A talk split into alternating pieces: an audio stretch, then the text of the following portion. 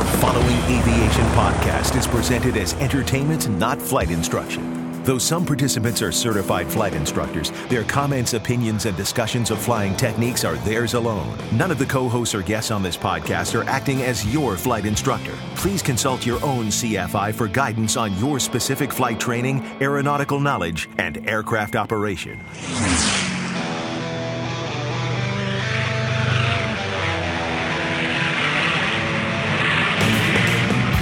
Is the Stuck Mic Avcast, an aviation podcast by thepilotreport.com about learning to fly, living to fly, and loving to fly. Episode 30, an interview with Dave Kaufman about flying a fighter jet at age 23, performing in the United States Air Force Thunderbirds, teaching in the Embraer Phenom, and more coming up now on this edition of the Stuck Mic Avcast. Now, here are your co hosts Victoria Neuville, Rick Felty, Carl Valeri, and Len Costa. Hello, everybody, and welcome back to another episode of the Stuck Mic Avcast, episode number 30. I'm your host, Len Costa, and joining me on the show today, as always, are my favorite group of aviation. Um, I Something. was going to say morons, but hey, whatever. Oh, nice. I would have not approved. That's the first one that just came to mind today. I don't know why. Oh That's it. gosh, We love you too. I know, right? So, uh, starting off with my fav- my first uh, moron, Carl Valeri. Welcome to the show, Carl. Yeah, this is quite moronic, but I'm here in Florida and enjoying the. Well, no, there is no sunshine. Imagine that. It's cloudy here, but uh, happy to see you, or happy to be talking to everybody. I don't see anybody right now, so that was moronic right there. Moronic indeed. Okay, next, Victoria. How are you? I'm doing good. Might have to close the windows soon. All the cicadas are getting really loud in the woods. Yeah, I'm having the same thing. Uh, Rick said he could hear the uh, the crickets chirping in my window, so we'll see what happens. Oh, and by the way, I don't know. We can't call you Victoria Neuville anymore. What do we decide on that? Um, it's Victoria Neuville Zyko, Zyko. but you can stick with Neuville because I'm keeping that for work. Victoria Neuville, the psycho. Gotcha. Okay, Hey. moving on. That's me. uh, Rick joining us today. How are you, Rick? Yes, I'm here and I'm doing great. Looking forward to the show. All right. I'm Len Costa, and uh, we are recording. Uh, everybody, nobody's on the road today. Everybody's at home in their studios, their bedrooms, their uh, back patio, porch, wherever we are. Shirtless. Uh, hey, well, I didn't want to bring it up. It's summertime. It's hot. I'm sorry. I am podcasting topless. Oh boy. Anyway, thanks for bringing that up, Victoria. Everybody just uh, lost their lunch now. Wonderful. Um, twice. Will you take a picture so we can put it in the metadata feed? Maybe. Please oh, don't. please don't. Okay. We interrupt the show to bring you a brief apology about today's audio quality. Len's microphone apparently was super sensitive in picking up the chirping crickets in the background of the room with the windows open during a summer's eve, and our guest Dave's audio was a little bit low, but we've worked the best we can to get this show presented to you today, so please enjoy. And now we return to our regularly scheduled episode. Let's do the pre flight. Uh, shoot. All right, we got a couple of quick announcements to get the show started, and then we do have a uh, a guest tonight uh, who's going to be sharing some really cool aviation stories. But uh, go ahead, Carl. You wanted to share um, you wanted to share a uh, an announcement. Yes. Yeah, actually, uh, coming up September 1st, 2nd, and 3rd is the Cleveland National Air Show. And have a lot of friends over in Cleveland, so I just want to say hi to all them. And, and I know that they're excited to go to this one because this year, uh, one of the acts that they'll have is the Blue Angels. And the uh, also the U.S. Navy uh, leapfrogs, and that's the Navy SEALs, and they jump out of the uh, the helicopter, helicopter, the C-130, I can't remember, and uh, they'll also have some really cool shows like Jane Wicker and uh, Sean Tucker, and the B-17 will be there. The T-6 Texan, the original T-6 Texan, not the Texan 2, and uh, you know Metro flight, you know local type of of acts there. But the other really cool thing that I want to see pictures of this year is the F-22, and the F-22 will be flying with a P-51 Mustang Heritage flight. So it's gonna be a lot of fun, lots of stuff for the kids to do. This is like a wonderful air show that I've always wanted to go to and haven't been able to go. And this year I'm gonna miss it again. But uh, I really, um, it's got Mike Goulian, I think that's how you say his name, and and the Sky Soldiers. Oh yeah, the, you know the the Apache helicopters that uh, they have out there that, that have this demonstration. That's really cool too. So it's a, it's a big air show. It really is, and it's right there on the, on the lake. And they're to have, uh, I guess, the Canadian, uh, let's see, the Canadian Navy's to have a little demonstration there too. So if you get a chance, get there September 1st, 2nd, and 3rd. Lots to do for everybody. Oh, Canada. Is anybody else? That's all. That's the only part I know. That's it. Our mm-hmm. home and native land. I went to I went to school up near the border, so we had to If you sing. it. went to Oshkosh, you would have heard it all when the Yeah. Canadian oh, skydivers jumped. Oh, Cool. true. Very true. Well, for our Canadian listeners, there's uh, to the best of my ability my singing. That's why I'm not in a. Uh, it's not why I'm, you know, singer for professionally. Um, Victoria, tell us about uh, your announcement. Um, well, as you know, I'm very involved in Women of Aviation Week, which promotes aviation to women who have uh, never been in small aircraft before during the week that the first uh, female got her pilot certificate. Um, I am the United States team leader for uh, the 2013 Women of Aviation Week. So I am. Yay! Woohoo! Congrats. It's a big title, big shoes to fill, and it's pretty much I need to get everyone involved and get other um, airports to put on fly it forward events like the one I did in Frederick. And um, I just wanted to give a shout out to all our listeners. If anyone's interested, um, it can be big or small, or know someone that you, you might think may be interested, just to uh, drop me a line, and I'd be happy to talk with you about hosting your own Fly It Forward event. How much of a commitment is that, uh, Victoria, as, as far as time and It and can energy be is- big or small. You know, it took about five months of my life for um, the uh, event we did, and we flew 244 women. But I kind of made it huge and had many aspects of it. You know, if you just want um, to fly 50 women, that's fine as well. And the theme is space this year, so we're trying to get astronauts to come out and talk to the ladies. And you know, there's a lot of fun things going on, and you can make it as much of a commitment as you want to. It just really depends um, on what you want to do and how many people you can get to help you out. that's really cool. So they'll just find it. Uh, how how do they find it again, Victoria? Um, they can look up uh, all about the Women of Aviation Week on womenofaviationweek.org. And just um, you can actually email me at Victoria N, which is Victorian, at womenofaviationweek.org um, if you're interested. Good. I hope some folks do get uh, do reach out to you and help out and participate in that program. It's definitely a uh, well. Carl can vouch for it. It was it's both of our first times actually. I, I was I made it for cake last year. I mean, of course, if there's cake, I'll come to the barbecue.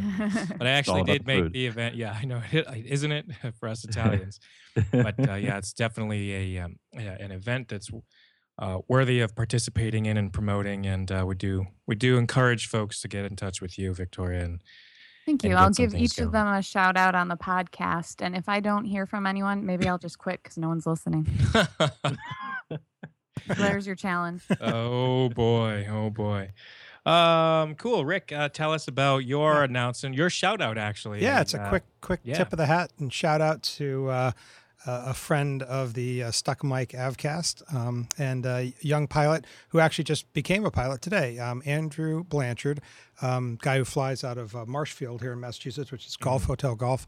Um, he and I've done a little bit of me- meeting up, uh, you know, flying as he's progressed. And uh, after some delays, he passed his uh, private pilot check ride today. So way to go, dude! And he did it. He did it a day before he heads out to college to Purdue to study to study aviation. So it, Excellent. it would have been Cool. doable there, but a little a little messier and uh, some new planes to learn uh, while doing the check ride. So better to get it out of the way. So congratulations, to Andrew. Absolutely. Good job. Congratulations, Andrew.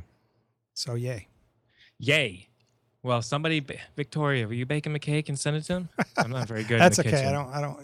We'll, we'll figure something out. I don't know how that will ship. Very carefully, bite by bite. I'll try my best. Oh, sweet. Now entering cruise flight. Well, we have, uh, as I mentioned at the beginning of the show, we do have a guest, uh, as we do from time to time here on the Stuck Mic Avcast, where we sit down with uh, an interesting aviator and uh, get to share their experience and how they became interested in aviation and the different uh, achievements and accolades through, uh, you know, through the um, their time as an aviator. And tonight, um, we have actually, I think, probably one of our more distinguished and accomplished aviators on the call with us today. Uh, this uh, gentleman graduated from the Florida Institute of Technology with a Bachelor's of Science in Commercial Flight Technology, later completing his master's degree in Aeronautical Science from Embry Riddle. Uh, joined he joined the Air Force in the Officers Training School later um, in Reese at Reese Air Force Base in Texas. He also flown the F-16. I've got a huge list here. I can't I couldn't memorize all this, so I had to write it all down. So pardon me if this sounds canned, but I'm I'm I'm reading these notes. There's just so much awesome stuff here. Flew the F-16 uh, with the 614 Tactical Fighter Squadron. Served 23 years in the Air Force as a lieutenant uh, lieutenant colonel. Uh, was a T-37 instructor pilot in Columbus Air uh, Columbus Air Force Base served as the assistant chief of the 14th Flight and Training Wing Standardization Evaluation Division. On and on. My favorite thing right here, he was um, toured with the Air Force Demonstration Squadron, uh, as we all know as the Thunderbirds, flying over 140 air shows in 50 states, also around Europe, South America. Without further ado, our special guest today, Dave Kaufman. Welcome to the show, Dave. Thank you very much, man. Appreciate it. It's fun to be here. Uh, I also uh, it's it's fun to be called uh, a moron at the beginning of the show. So that's, kind of fun. we try and work in a good insult at the beginning of the show, but to humble us all. But uh, yeah, welcome and and like I said, um, you know, it's great to have you here today. You've got quite the uh, quite the extensive history, and it's funny because you and I have interacted online mostly through Twitter, and for some reason I hadn't been to your website in a while, and I was visiting it, you know, obviously in the last couple of weeks, and I'm reading your bio, and I'm like, I did not know these things about Dave. This guy is so interesting. Um, so you know, like I said, just give us uh maybe the the quick rundown of what got you started in aviation, and then we can move on from there. I know my co-hosts have a lot of questions about stuff, especially about your time in the Thunderbirds. That's really cool. Um, we've actually, you are our first air show uh, pilot to be on the show, so you're definitely number one there. Um, but tell us a little bit about how you got started in aviation. Well, sure. Uh, well, in high school, I was part of a aviation explorers group. We had a class actually that our school offered in Atlanta, and uh, one of those uh, one of the trips that we made was out to uh, uh Dobbins Air Force Base. Uh, back in those days, late '70s, it was a um, F-105 base, and I saw one of those airplanes in the break when we were touring the base, and thought that's what I'd like to do. I, I think I was 13 then, and within a few years, I had completed my private pilot's license and, and um, knew that's what I wanted to do for the rest of my life. So you, um, okay, so from there, do you, do you, let's see, I'm just looking at the notes here. You got, uh, so you had your private pilot's license actually before you went to Florida Institute of Technology, I gather. If that's the way I understand it correctly. Yeah. Yeah, that's right. I, I had uh, finished that private license when I was in uh, my junior year in high school and then uh, had looked at Embry-Riddle or Florida Tech to go to college, decided on Florida Tech, and then uh, earned my uh, all my pretty much all my ratings in commercial instrument and instructor and um, multi-engine and instrument instructor while I was in college, and uh, with the idea that one day I would fly for uh, one of the airlines. I, I, at the time, back in the early '80s, Delta was one of those jobs that uh, everybody thought was the best thing going, and, and that's what I thought I would do. Um, I don't know, something in the middle of college, I thought, no, I think I'd like to go fly a fighter. So um, I set my sights on that at, at the end of my junior year, and uh, kind of got the ball rolling in that direction. So, do you have any after you know, after spending all that time in the Air Force and the things that you've accomplished and the experiences you, you had, do you think you made the right decision? You, because you know, I wonder, having gone to the airlines, it's def. I don't know if it's something I want to do till I retire, but uh, what's your point of view on on whether or not you made a good decision? Do you miss it? Do you wish you would have flown, gone to Delta? No, I, I the experiences I had um, with what I did in the Air Force, it, you can't pay for those things we got to do. I mean, the um, you know, Disney. I haven't been to Disney World in a long time. My kids are growing up, but you know, they used to call those uh, the great rides the e-ticket rides. You know, and uh, I, I look at some of the things I got to do in the Air Force, and especially in the fighter community, and th- those are the ultimate e-ticket rides. Um, uh, and and you just can't. You can I could never have done anything like that going the other direction. Mm-hmm. So I look back, and uh, for me, it was the right decision. Now there's a lot of sacrifice that goes along with that, not just uh, for me, but for my family, and uh, it's not for everybody. So, Uh, you know, there's a lot of commitment there. There's a lot of deployment, a lot of time away from home. Um, not to say that the airline life's not a, a lot of days from home, but it's an extended period of time being away from home in the, in the service. But I, I wouldn't it for anything. It was it was a blast, and uh, I wish I was 21 again. I'd go do it again. Mm-hmm. Mm-hmm. Cool. So tell us, uh, maybe what was your most, um, you know, since we're kind of on the topic of your, of your time in the Air Force, uh, what was uh, your most, you know, a favorite moment, uh, you know, your most favorite moment uh, during your, your, say, 23 years, I think it was said, 23 years there? Yeah, that's right. It was, it was 23 years. I, I, um, I, I guess I'd have to say, um, probably there's a couple of different moments, but both of them I think were when I was um, with the Thunderbird team. Uh, the you can't imagine the, the, people that you get to meet when you're put into that situation. You know, it's just uh, you, you're always meeting different, just interesting, neat folks wherever you go. But two of the highlights during that that two year tour, I got at the time I was very much involved. When you're on the Thunderbird, you got to play golf. So we we did a lot of golfing wherever we went. But we uh, one of the show stops we made was in Latrobe, Pennsylvania, and, and if you're a golfer, you know that that's the that's where Arnold Palmer is from. Mm-hmm. In '92, our stop there was uh, to do a show in Latrobe, and it just happened to be that uh, Mr. Palmer was in town, and he had us over to his club, invited all the officers to uh, sit down. He, hosted a dinner for us, and then gave us a tour of his of his house and showed us all his his memorabilia from uh, I think it was he won four Masters tournaments. Anyway, so we, we got to see his his um, his basement where he had all of his old golf equipment and his, a lot of his old score scorecards. And anyway, that was that was one of the memorable uh, events. The other one was um, the uh, we, we, made a tour of the White House. Uh, I think it was that same year. Yeah, I think it was, just maybe a month or so later. And we walked through, um, went into the Oval Office and met with uh, President uh, Bush, the, the senior.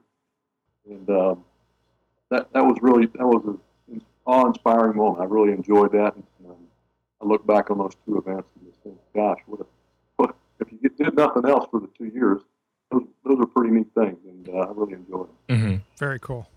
I, you know, I have a quick question just to back up on just, and we can jump around uh, as we go here. Um, as sort of maybe the the low the lowest time pilot on the on the show, um, I'm sort of interested in in your training and how you know I I can imagine there were steps unless unless it's done amazingly well. There are steps you take as you proceed up the technology and speed ladder that are that are bigger than others. That that are more sort of uh, jarring and and you know takes some getting used to.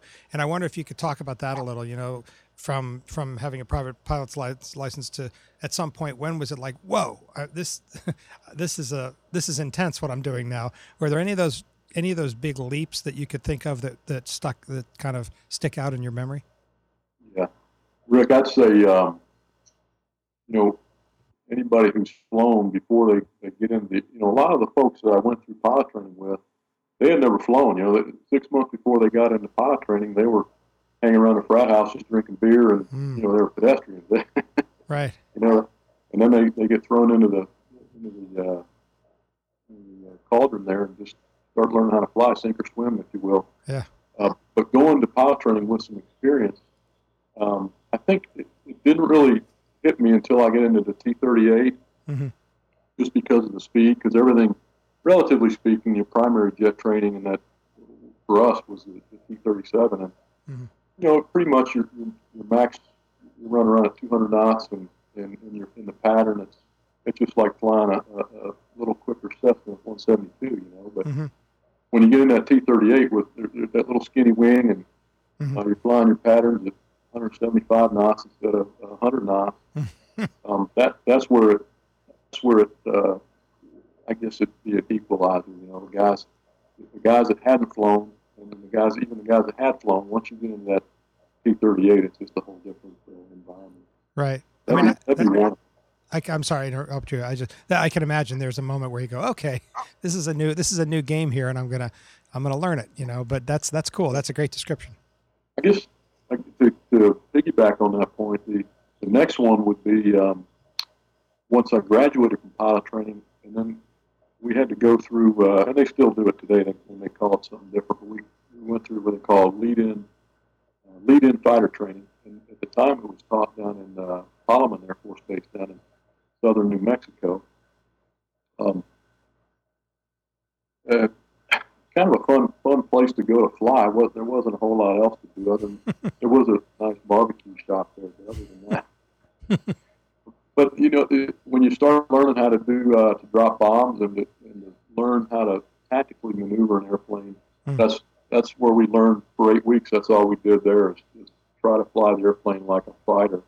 And all it was was just a little souped up T-38. Just had a different paint job, and uh, they threw a uh, a bomb dispenser unit on the bottom of the airplane, Mhm. and also had a uh, a uh, 7.62 millimeter gun that they would put on the airplane. But anyway, those that was another leap. And, Yeah. and the last one was when I got to Luke Air Force Base to, to learn the F-16. Hmm. Um, That's in Phoenix, right? yeah, that's Yeah, right. yeah. That's right.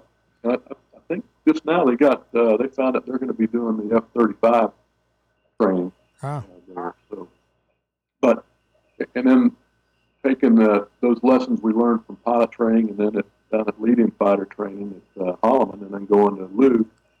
You know, you, you basically you've only got a couple hundred, maybe 250 hours in the Air Force airplane, and now you're you're strapping on a, a, a gray F-16. You know, Wow. and uh, and so that that was the next one. The next leap was uh, going. I think we had four rides.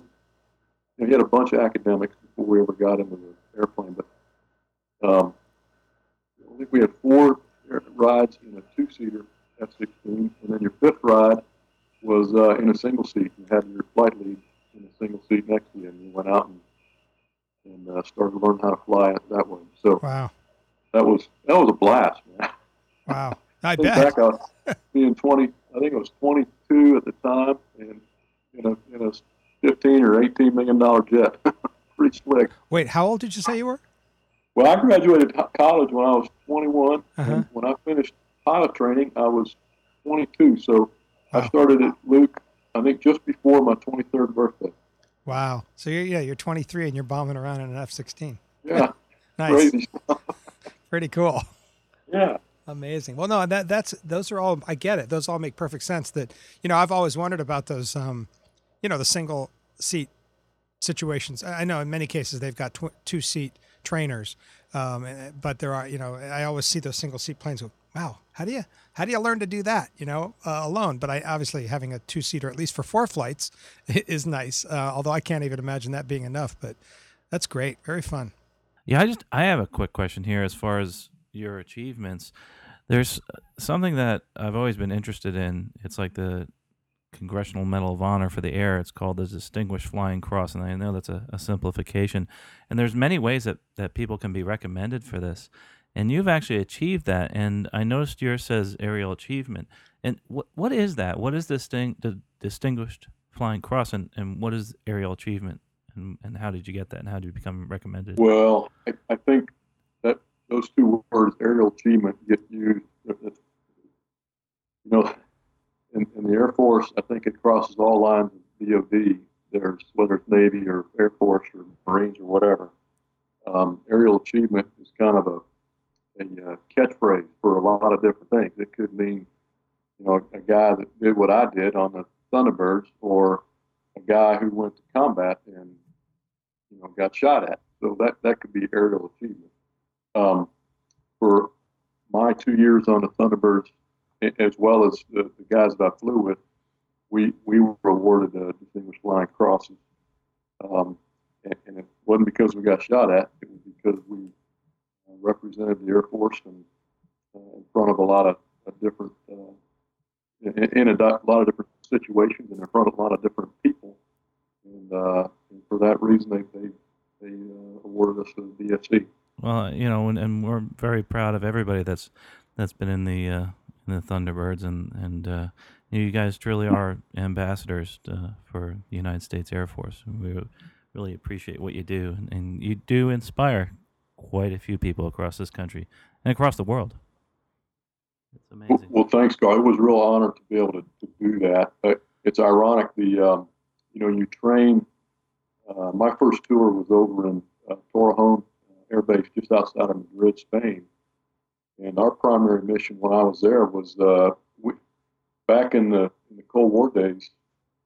Uh, we were one of the nuclear uh, armed elements in, in the um, in the southern region of Europe, and uh, so we, we would actually sit alert over in Italy in Aviano Air Base, and we had targets in um, uh, to the east of us, and we also sat alert over in Turkey, and we had targets to the north of us.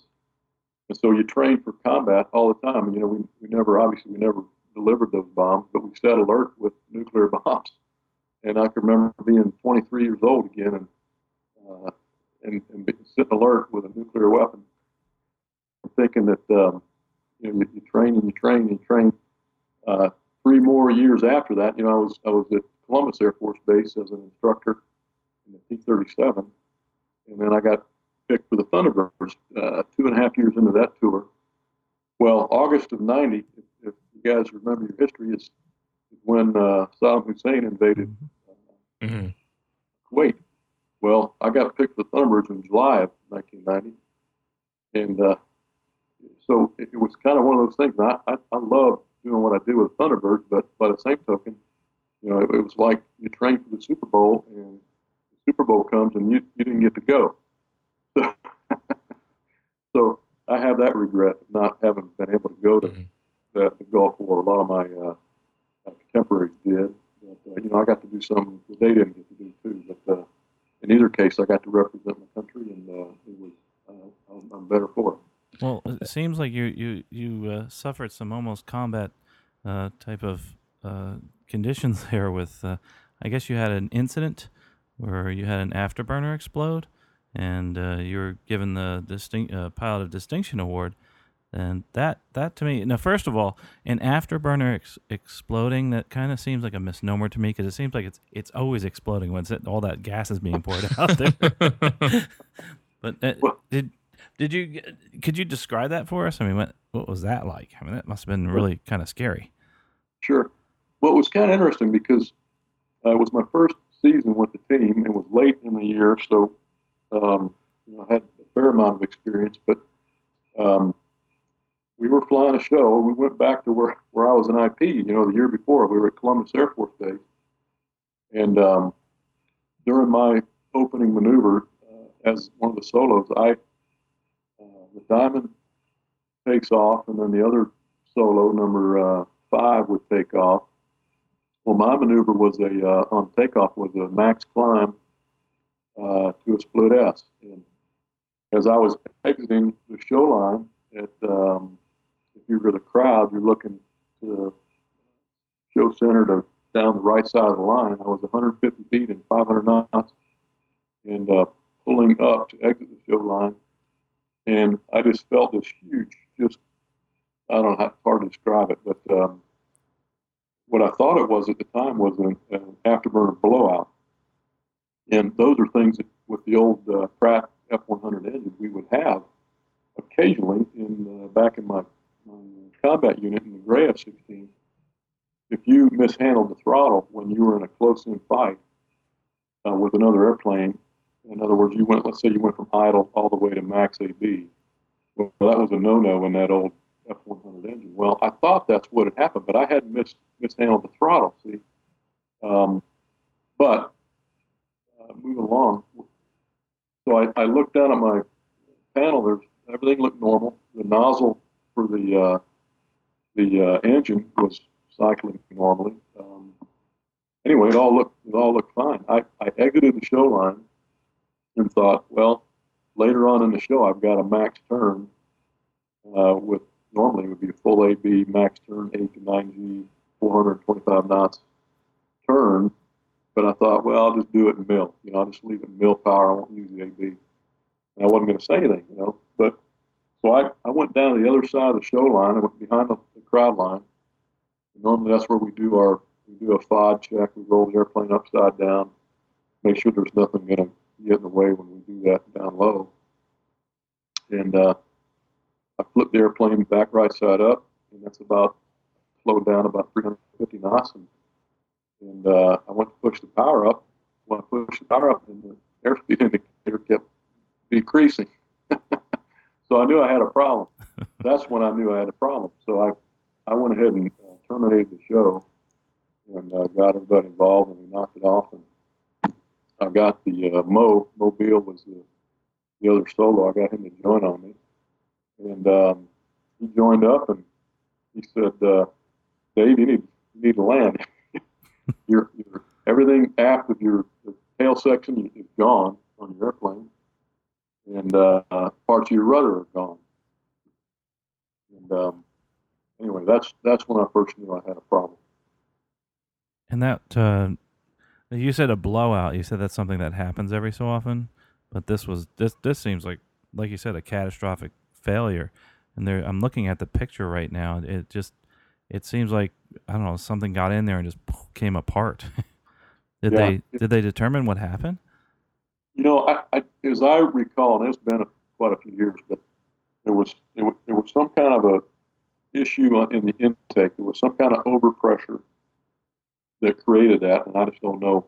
I don't remember what exactly it was. It, was, it wasn't a it wasn't a foreign object thing. It wasn't anything like that. It was just somehow something the air pressure just something wasn't right. One of those all you know all shucks moments that uh, things just blew off, and, uh, and they, they estimated. I do remember this. They estimated that normally in mil power, you know, everything except for afterward, you would have about 20 I want to say it was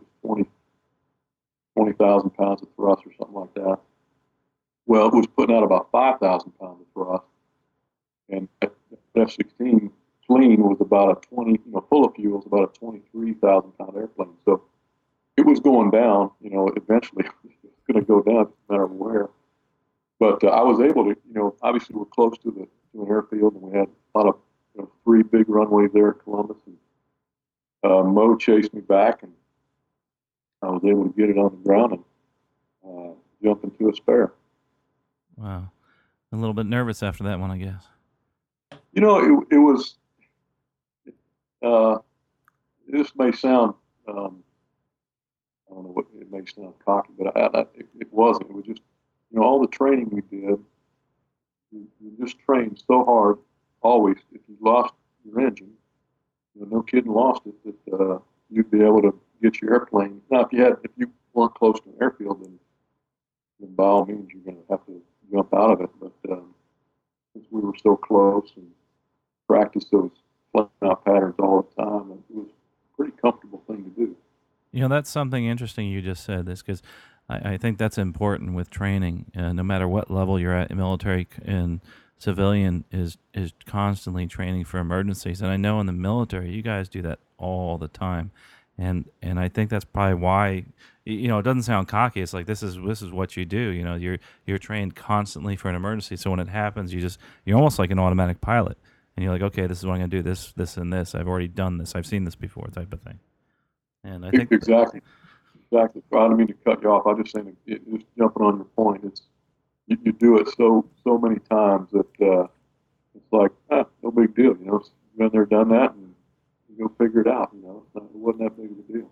And and I think that carries over to I, I'm assuming your civilian training because you actually you instruct still. You you teach in in many different ways in jets and and helping people uh, get certified in the the phenom and the 100 and the 300 and I'm, I'm going to assume that you probably do quite a bit of emergency training and abnormal conditions training, I would assume, just from your military background. Yeah, well, I, I think, um, unfortunately, you know, we don't, obviously, when the government's paying the bill, you, I think you get better training than you do um, when it's a for profit adventure. Um, uh, just, that's just reality, you know. Right. Um, when, you're, when you're hauling iron for the Air Force or the Navy, uh, you, know, you, you, may not get paid as well as an airline captain, but you, you, train. I think you train just as hard, if not harder, uh, whether it's in, a combat scenario or for emergencies. You know, you, you, you are prepared, and and uh, I think, um, and Len can speak to this better than I can. Air carriers, those guys are the best trained guys as far as guys that flying, uh, uh, at least in a civilian uh, world. Um, but um, but yeah, I, I, I emphasize that as, as any instructor does. You know, whether you're instructing a, a private student all the way up to an student, you still got to hammer home those, those points to, to ensure that things don't aren't going right, that you, you react in a way that's uh, just like you've been there before. And yeah, and, and I guess like you said, Len can attest to that. Len, you just finished uh, upgrade training and uh, with the airlines, and I guess you can compare it to what we were just talking about. Sure, yeah, I did, and it was it's interesting because um, you know we did the first couple of actual flights with a uh, with an observation pilot, which basically a check airman, somebody certified by the uh, the airline itself to be able to observe and give training in the capacity that they do. And um, why I say it's interesting is because all through training, it's emergency after emergency after emergency. I never, shoot, I don't think I ever got above 5,000 feet unless we were doing an, practicing an emergency uh, um, descent or a loss of pressurization. And so when I first got into the airplane last week and I pushed those thrust levers forward and I was going to take off from point A to point B, here I am waiting for something to explode, a fire, so you know, a steering disengagement or steering failure, and run off the runway. Out, you know, what all these things I've been throwing at me for for six weeks. I pushed those thrust levers forward, nothing happened. You know, nothing happened other than what was intended to. We rolled down the runway. I took off. I went from point A to point B, and nothing bad happened. But um, the training is good. The training is definitely I actually wish I trained more. And in, in fact, in a general aviation world, I wish I did more emergency training and more maneuver training. I'm, i can I can personally vouch for that. It's just it's so useful and so helpful. Oh yeah, yeah, and that's and that's the neat thing about the military is they constantly are doing that over and over and over again. I was fortunate to be involved in initial flight training with the Air Force as a civilian contractor, and you know, there's just so much we can do. Uh, they're paying a certain amount uh, for the training. But when they go, and I've talked to guys after they went to a uh, UPT, it's called undergraduate pilot training. They actually are constantly, always, like you're just saying, they're always being trained and always doing something, an emergency maneuver or, or something along the way. And that, I think that's that's great because when you when you get that ingrained in your head, you know exactly what you're going to do. Just like mm-hmm. you know when I'm flying with single engines, I always tell my students, "Hey, where are you landing right now?"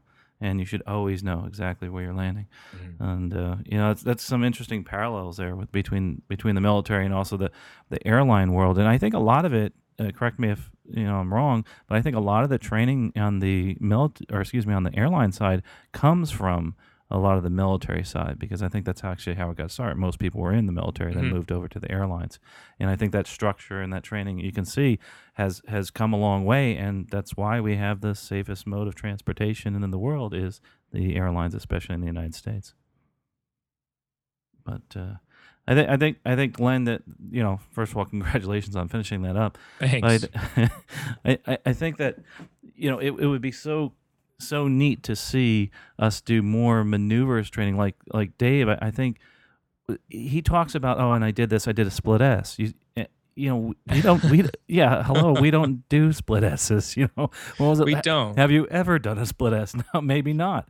You know, well, you, what did we do in the simulator? We had an aerodynamic demonstration in the simulator where uh, we had to roll the airplane because we had to see think it was the responsiveness. Do you remember? Did you do yes. that? Did you get a chance to do that? Yeah, I did a spin and, and a roll. Yeah, yeah. in a roll. Yeah. But That's that, it. That's the extent. But that was in the simulator. That was in sim, right? The safety of the simulator. Which, which comes to another point that now, I mean, we can't do a lot of these things in the airplane, but we have these incredible simulators nowadays that we can go through all these procedures we could never do before, which I think has helped a lot. I think in the beginning, and especially in the military, they were you know, kind of bending some metal, but now they can do a lot of training in the simulators and, and also in the airplane, of course. But that helps in doing training and getting prepared for those emergencies without having to risk anybody's lives. Mm-hmm. I think that's really, really cool. Now, but Dave, a, a, question for you as far as going back to training in the military. When was the first time uh, you ever did any type of aerobatics, like a loop or roll, a spin? When did when was the first time you did that? That was back in uh, primary training in the T-37. We we uh, I don't remember exactly when we started it. Um, I think it was after um, after solo, and we'd get back in the airplane with the instructor, and then we'd go out and work on um, all the uh, we call it contact back then. You know, for your uh, whether it's loops, rolls, um, split S, you know, all those kind of things. We started working on those uh, spins as well, uh, and you had to you had to demo those in your um, in your check ride. You know, all through the, at least primary training, and then we did some of that in the T-38 as well. Wow, and you. I was just going to say it's it's ingrained in it. You know, you you've got to learn how to max perform the airplane as well as to uh, you know fly it very controlled in an instrument mm-hmm. So you're, you're doing the whole gamut of what the airplane will allow you to do. Now everybody does that training, right? Even the folks that are flying tankers, right? Yeah, in the in the primary training, that's right. So they they they've all gotten that training. Whereas a lot of times, you know, you have guys that are flying for the airlines who haven't gone through any of that type of training. Anything, nothing at all. No, yeah. no, no upset recovery, et cetera. Mm-hmm. Which, which actually, you know, I'm I'm glad to hear Len that you did some of that too, and I think that's that's important. But uh, that that's one of the things I think I I really like about military pilots and the ones I've flown with is that they've they've really gone through all this training. When you do have an emergency with them, it's like, gee, you know, they they kind of kick into that autopilot mode that mm-hmm. type of thing. But you, you said you, you flew the T thirty seven. That's the that's the dog whistle, right? The uh, or the tweet. that thing that I yeah. could. Oh my god, that thing is the loudest. I used to fly out of College Station in Texas, and those would come in all the time. That's the loudest darn plane I've ever heard. Oh man, maybe because it's down close to the ground. Why is that so loud? I don't know. Those old motors, I guess. the uh, it, it, was a fun little airplane. It uh, I, I, I got a chance to ride in a T a Texan two, uh, but it's been a bunch of years. But uh, uh, that T thirty seven was a good little good little primary trainer. Um, good for what it was built for, and they, they, they got their money's worth out of that thing. That's for sure. I think they got fifty years out of that. Yeah, what was it, 09 or something? Is when they got rid of it? Somewhere along. Uh, I think I'm not sure, but it, it was well into this. Uh, well, I don't know, five or six years ago, I think. Maybe that the last one was uh, swapped them out for the, the uh, Texan two. Wow.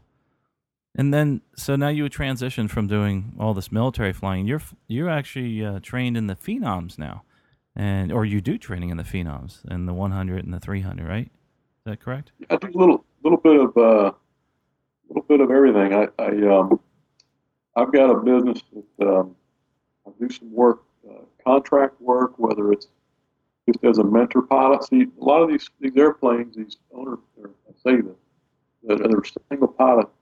Well, I'm just going to speak for the Phenom community, but the uh, Embraer 100 and the 300, the Phenom 100 and 300, are built to be uh, single pilot airplanes, and a lot of these guys that buy them are, you know, these are owner flown airplanes. Not not all the guys that buy them fly them single pilot. Uh, and uh, many of them have got, I think, have got excellent judgment because they end up hiring somebody like me. me so it gives me gives me some income. And um, but from a safety perspective, you know, a lot of these guys are coming out of uh, um, whether it's a Cirrus or a Bonanza or a TBM and moving into their first jet.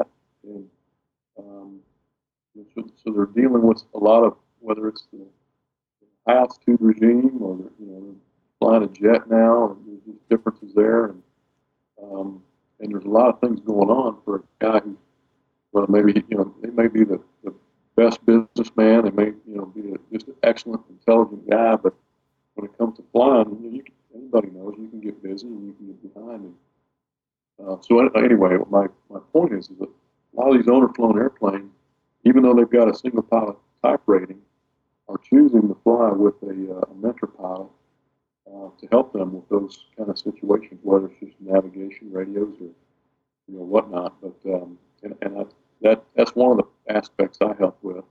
I also um, instruct folks that are that don't want to necessarily go to the simulator for their type rating. I, I do in-airplane uh, prep for the type rating check ride in the 100. I haven't haven't taught anybody the 300 yet, but that. I'm sure that'll be down the road. But, um, and then uh, I also do some some factory acceptance and, uh, and pairing for uh, you know new owners, whether it's 100, or 300. I haven't done one from Melbourne yet. The new uh, Embraer factory in Melbourne, Florida. I've been down. I've been down there, but I have not delivered an airplane from there up till now. My uh, 100 and the Phenom 300s that I've delivered have been down from uh, Brazil. Um, so I, I do. I think I've got it all. I mean, contract, mentoring, um, and then type rating prep. You, you just can't get enough flying, can you? you, you, you, you obviously love it. Start when you're young, and that and you, it's one of those things you love to do. You know. Well, it just sounds like you're really passionate about it. Uh, and it comes through. I mean, obviously, look at all these things you've done. It's it's an incredible career and an amazing path. And you know, a question about the transition. Uh, you said you have a lot of you have people that go from the Cirrus Bonanza and then over to a, a you know a single seat jet. The transition process. I mean, how long does it take to go from the Bonanza to a point where they're not no longer hanging off the tail of the airplane in that phenom. Is that is it take like 50 100 hours? About how long how long is the training you think till they're pretty much competent? Well let me um, the most recent the one i just recently put a guy through uh, his type rating in a single pilot type in the 100 he he had been flying a um, uh, commander a twin commander for the last 15 years. Mm-hmm you know, he had old avionics, and he had uh, you know those turboprop engines, and uh, I think the hardest thing for him was getting used to the, uh, the, the Garmin, the G1000. Um, you know, flying the airplane's easy, but obviously when you get in the in the airplane with the examiner, and they make you do this, that, and the other, and you know, it, it's it's as you know, Len, you've been through a lot of check rides. I mean, when you, you, you do a lot of different things that you, you normally you never see. I mean, whether it's a circling approach, I mean, uh, the guys that are flying these airplanes out Part 91 are just not doing a lot of things, obviously, you, you get examined for. Mm-hmm. So, that being said, I mean, it, it took him a little while longer uh, than the previous. One of the other guys I flew had flown uh, CRJs in uh, for SkyWest. And it, it was a snap for him. I think he was done four, three rides, four rides. But uh, the fellow, uh, I think it took him. Now we also did cross country, so that, that doesn't really count. But I, I guess you kind of took it all back, it, would be about 30 hours for the gentleman out of the commander. Mm-hmm. And uh, the guy from SkyWest was probably five hours. Yeah. Of course, he's flying. You know, he's flying every day, and right, right. Ton of hours. And this guy's running a company, and, and flying's not his primary pursuit. So, uh, anyway, that being said, I mean, it just depends, you know. Um, not not not one of my students, but a, a fellow instructor in the Phenom community uh, taught a guy came out of a Cirrus and, uh, and, went into the Phenom. You know, so he not only did he get his his uh, type rating, but he also got a, a multi-engine rating as well at the same time. And I think he was probably a three or four hundred hour pilot when he transitioned, and I think he did it in 30 hours. So uh-huh. they're out there. I mean, and an airplane is built to fly at single pilot. It's not, you know, once you, you master that G1000, uh, you, know, you can talk to the airplane and know how the autopilot works. And the airplane is very user friendly. Mm-hmm. real pleasure to fly. Well, I guess a lot of people that have G1000 experience could run over to that and, and jump in there oh, yeah. quickly. And there's there's a lot of them out there yeah, very intuitive system and a, and a real nice system.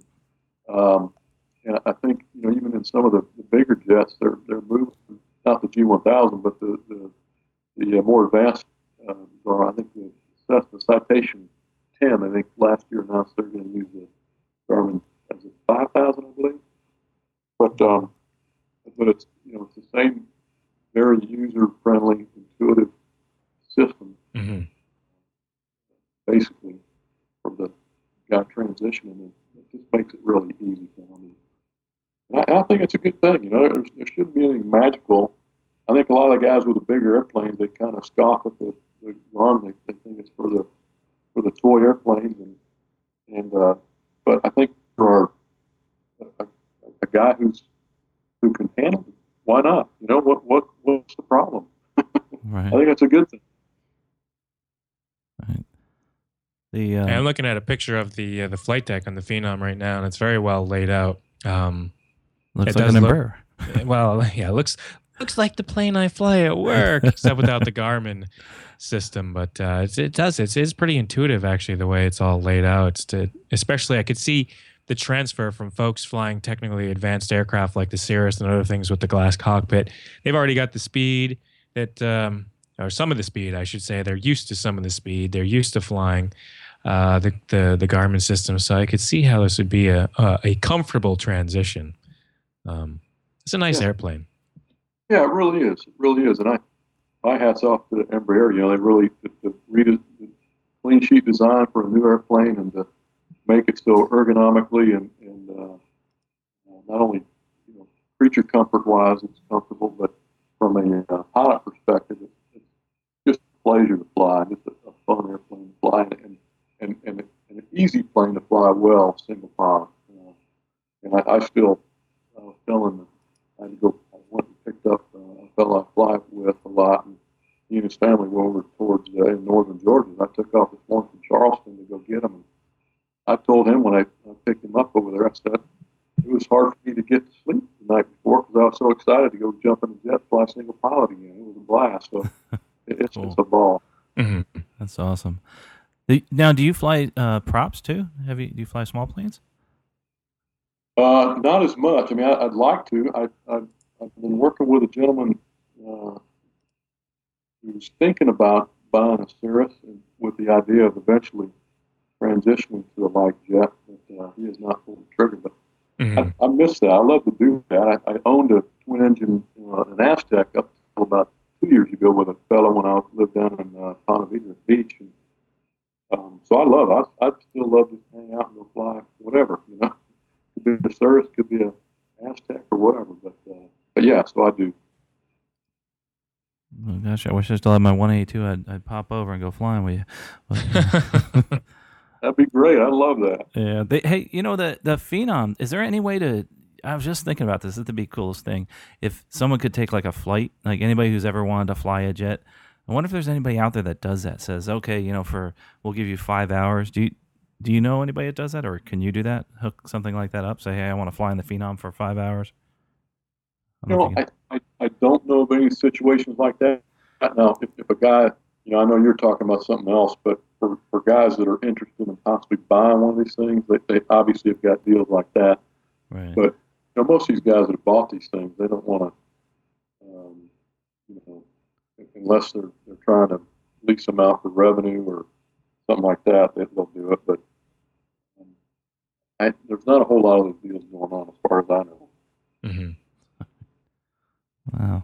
Well, I tell you, you've done you've done so much. I'm just looking at all the things on your website here, and uh, just it's amazing all the different types of aircraft you've flown. And I, Yeah, I'm I had it's- to. s- I had to stop. If you, as you could tell, I would have been reading on and on. The achievements are uh, are numerous, impressive.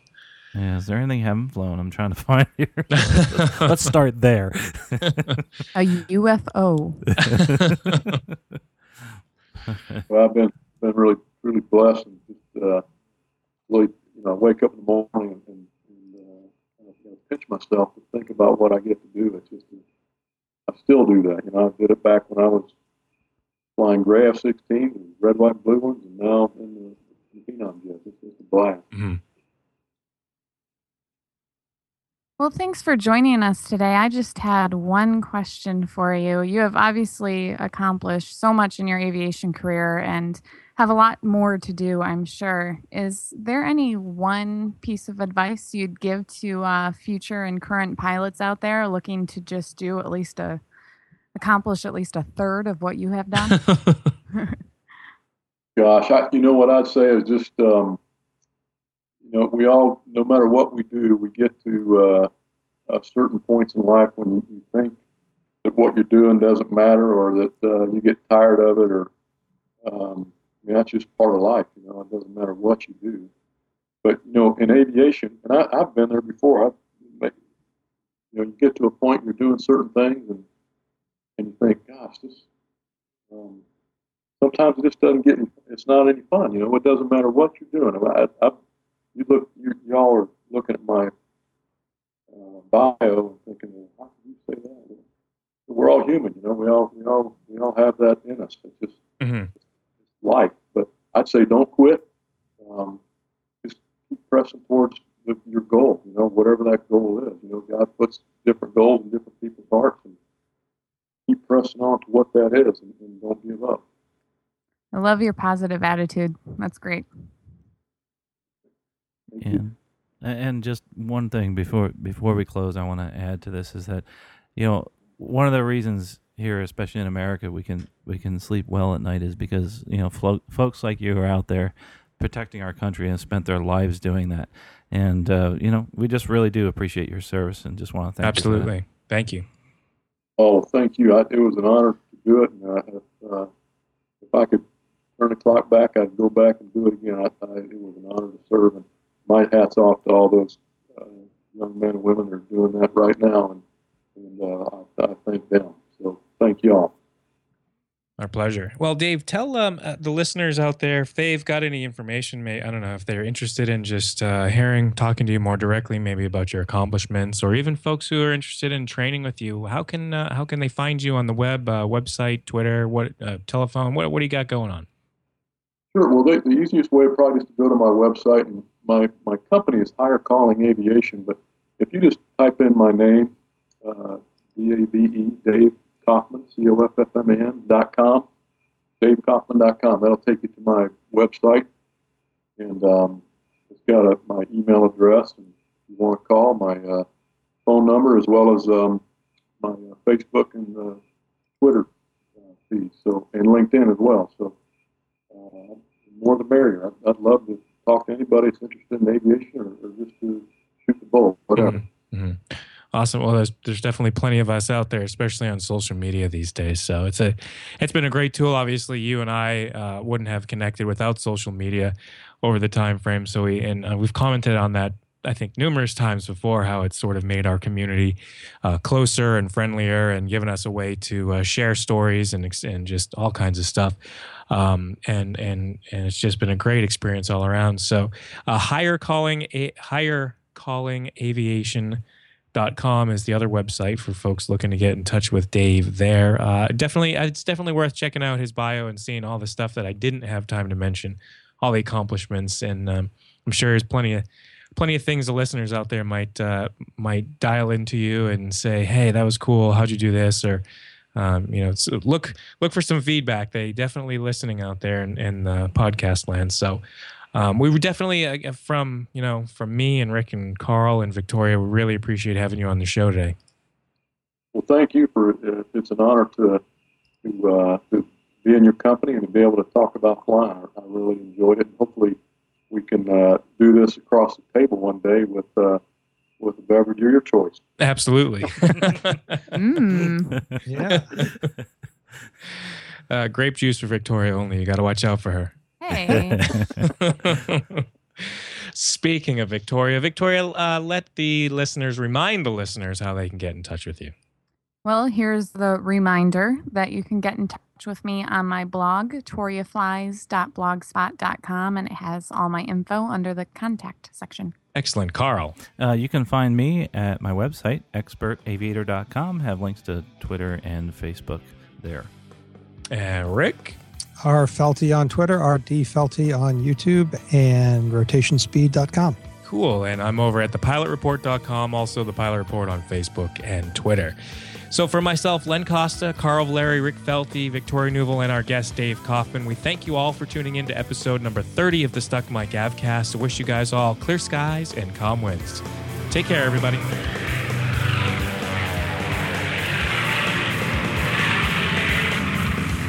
You've been listening to the Stuck Mic Avcast. Members of the Stuck Mic Avcast may receive compensation for products or services mentioned during the podcast. Compensation may be received in the form of, but not limited to, referral commissions, free products, or service trials. Our opinions and views are never influenced by any compensation, and you should always perform your own due diligence before purchasing any products or services mentioned during the show. The Stuck Mic Avcast is an aviation podcast brought to you by thepilotreport.com, a Len Costa production.